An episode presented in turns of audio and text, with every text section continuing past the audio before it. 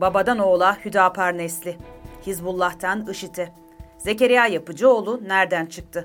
Cübbeli bu işe ne diyecek? Hüdapar Genel Başkanı ve AKP İstanbul Milletvekili adayı Zekeriya Yapıcıoğlu'nun Diyarbakır Emniyet Müdürü Gaffar Okkan'ın şehit edilmesiyle ilgili davada hüküm giyen Hizbullah üyelerinin avukatı olduğu ortaya çıktı.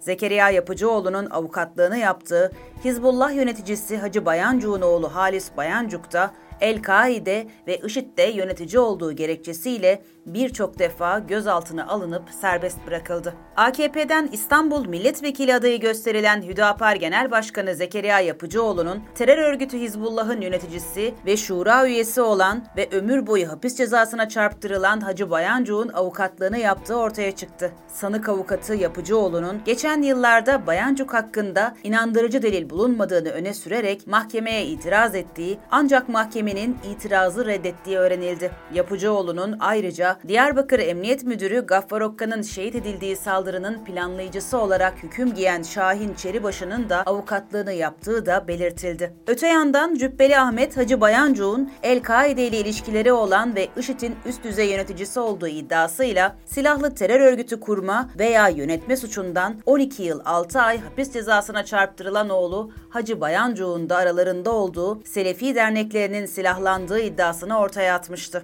Cübbeli Ahmet Selefiler hakkında Türk-Kürt başaramadılar, Alevi-Sünni başaramadılar ama din işi başka işe benzemez. Kafir öldürmen lazım diyor alt taban oluşunca dış güçler kıvama geldiğini gördüğü zaman oradan bir sıçrama yapar. Bunların gizli yerlerde silahları var. Kendi basacakları hücre evlerinde bulundurmuyorlar. Kimlere ne zaman dağıttıkları belli. Şu anda Türkiye'deki radikal selefi gruplar son derece tehlikelidir demişti. El-Kaide üyesi olan ve IŞİD'in Türkiye emiri olduğu iddia edilen Ebu Hanzala Kod adlı Halis Bayancuksa bu iddialara sen ekranlarda 2000 tane silahlı selefi dernek olduğunu anlatıyorsun. Daha sonra ifade vermeye gittiğinde ben bunu bilmem. Şu abiden duydum, bu abiden duydum diyorsun. Bu abilerin kulağına fısıldadıklarını duyuyorsun da peygamberimizin şu hadisini neden duymuyorsun? Kişiye yalan olarak her duyduğunu aktarması yeterlidir. Her duyduğunu çıkıp her yerde söyleyemezsin. Söyleyebilmen için bir dilinin olması gerekir